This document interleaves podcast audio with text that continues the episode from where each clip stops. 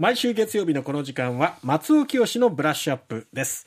さあ松尾さん今日はどんなテーマでしょうか？はい、あのー皆さんもお聞き及びかと思いますけれども、大阪で、えー IR っていうのが実現しそうですね。あのーうん。岸田首相が認定するというふうに表明しましたね。はい。そうですね。カジノを含む統合型リゾート、IR はい、そうなんですえね。えまあ、あのー長崎の方はね、ハウステンボスの方は今回見送りというふうになったわけなんですが、そうですね。見送りで継続審査となりました、はい、この、うん。まあ2社、2社というか、この2都市を比べてみると、はい、まあ、ずいぶん規模も違いますし、うん。あのーあっちがね、あの、大阪が、えーっと、一応1兆円超えを目指すっていうような感じで、まあ、あちら、あのー長崎の方はまあ、5000億手前ぐらいというような感じなんで、まあ、大きな計画を打ち上げた大阪府市の方がまずは選ばれたというようなうん。感じなんですけど、まあ、これあのー IR っていうとどうしてもカジノカジノって話になるんですが、えあのーこれ結構こう、ダブスタと言いますかね、あのーえっと、カジノを作るなんてみたいなことを言うところに対しては、えうん。いやいや、これカジノっていうのはこれ一部カジノを含む、うん。えーという意味合いであって、ええ。IR っていうのはあくまでももっと統合的なリゾートなんだっていうようなうん。言い方をしますが、けどやっぱり反対派の方々は、はい。えーカジノによるその依存症のうん蔓延とかそういうのをね、危惧して言うわけですから、うん。なかなかこれって意意見が平行線になりがちで、うん。はい。これあのーまあ、今2023年ですけども、はい。IR 推進法っていうのは10年前、2013年にできたんですよね。えで、その時と今ですと、やっぱもちろん、あの、経済状況も違いますえし、うん。あのーまあ、インバウンド、インバウンドっていうふうに IR の話になると出てくるんですけども、まあ、日本はあのー全然、うーん、目玉になるものがないじゃないかと、インバウンド向けのって、えー言われてたけど、いや、今そうかなと、今でも結構き、日本に、あの、うん外国からたくさん来てんじゃないのっていうようなうん感じにもなってるんで、そうですねうん人気ですよね。そうなんですよ。ですから、この話始まった時と若干、あのーインバウンドのための、うん。なんていうのかしら、目玉っていうところは薄れてるように僕は思うんですが、はい。はい。あのーうん。僕が気になってるのはね、はい。結局こういう時は、あの、まあ、成長戦略の柱の一つっていうことで、日本うん。日本の IR の話うん。を進めていくっていうのが、まあ、あのなんていうのかな、話のメインになりがちなんですが、ええ。よくよく聞いてみると、その外国からの、その、インバウンド、富裕層えのうん。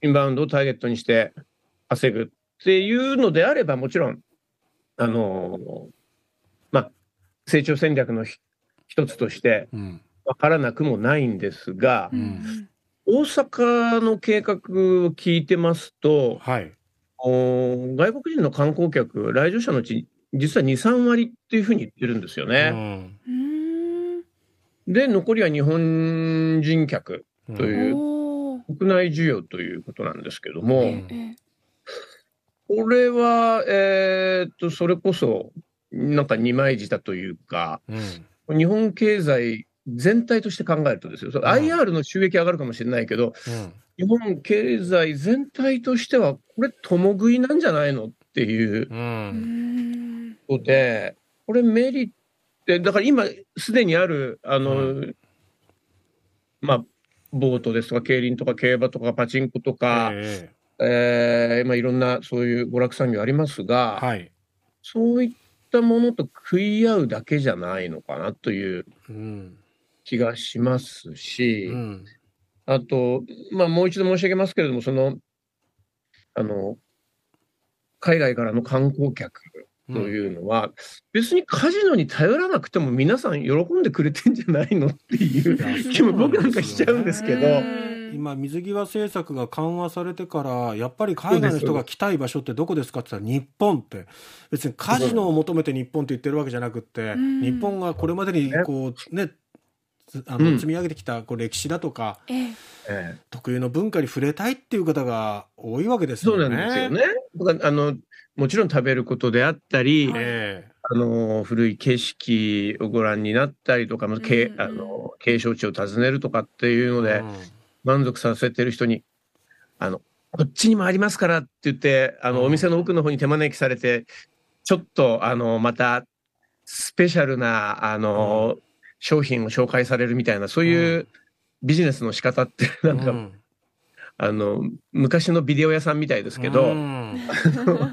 そうなんですか？奥にもっと。あるよとか、うん。まあ、あとはなんかこうね、こう、うん。なんて言うんだろう。僕昔、あの、初めて韓国行った時とかに、はい。ええブランド品とかね、今考えてみると偽物が並んでたわけですけれども、え奥の部屋に行くともっといいのあるから、みたいなのが、えうん。ああいうのってこう旅先に行くとついついっていうう、んあのーそういう心理っていうのはあると思うんですよね。えで、これカジノっていうのも、まあこれ同列で並べると怒られそうですけど、えうん。やっぱり普段国内ではやらないことも海外に行ったらやるっていう心理をうまく利用するようなあことだと思います。僕もあのー例えばアメリカですとか韓国ですとか、うん。まあのーあるいはヨーロッパ、モナコとかに行ってカジノとかっていうのをやったことありますけれどもね、うん。あのー日本でも全然やんないですよ、僕普段。うんうんうんだからこそ申し上げますけれど、なんかそういう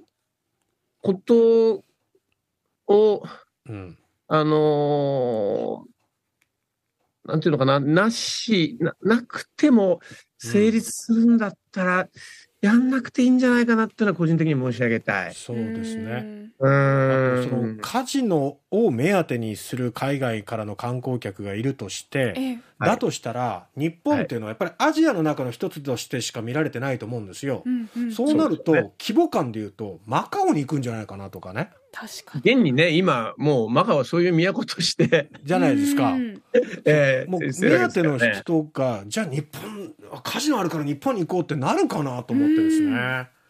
で結果でっかい立派なものを作ったけどもあれ？来てるの？外国の方少ないなみたいな。外貨獲得にあんまつながってないんじゃないのかなみたいな。結果で、ね、やっぱ大阪のその首長選が終わって、うん。であと、まあ、コロナに、コロナがの、うん。が減ったとは言わないですけど、コロナに関しての論議が、うん一時に比べると、あの、下火になってることは確かで、うんそのタイミングで、あの、この夢島ですか、はい。あの、大阪のこの話が出てくるっていうのは、うん。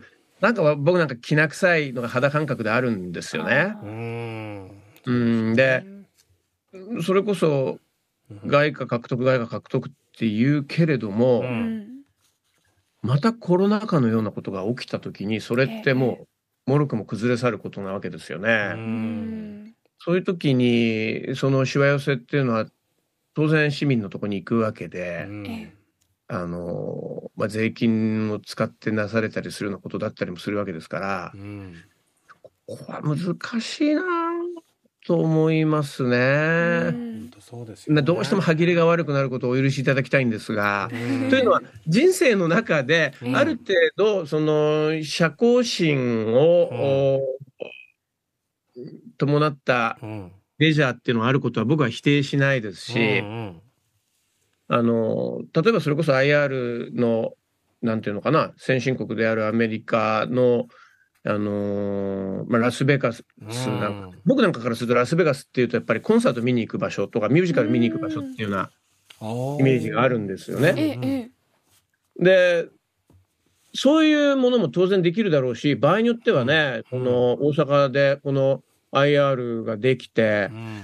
ここでやるエンターテインメント、松尾さんも、あの、ぜひそこに、あの、クリエイターとして関わってくれませんかって言われたときに、じゃあ受けるかどうかっていうようなことも考えたりもするんですが、実際この数年間、あの、いろんな広告代理店の人とかから、IR でのエンターテインメントに興味ありますかなんて話を、あのー言われたりもすることもあるんで、んん。まあ、僕がぼーっとしてる間に同業者はもういろいろ準備やってるのかもしれないんだけど、だったらミュージカルの都にしてほしいなと思いますしね。まあ、あの大阪はエンターテインメントの街でもあるので、まあね、ミュージカルもそうですし、まあ、宝塚だとか、お笑いとか、うんまあ、いろんな、そういうこうね、うんエンターテインメントの都になるようなものだったらいいですけどね。あ、ねちょっと、まあ、カジノがちょっとクローズアップされがちなので、そこにばっかり目を向けるんじゃなくて、まあ、具体的などんなプランが出てくるのかっていうのも注目したいですね。今後ね。ですね。はい。はい。さて、8時40分過ぎのキャッチアップではどんなお話を？はい。えー今日はね、あのーロックバンドクイーンが、ええーまあ、70年代のことなんですが、初めて来日した日が今日なんです。あーなるほどでうんうんうんはい。まあ、日本で最も愛されている海外バンド、今日はクイーンの話をしてみたいと思います。はい。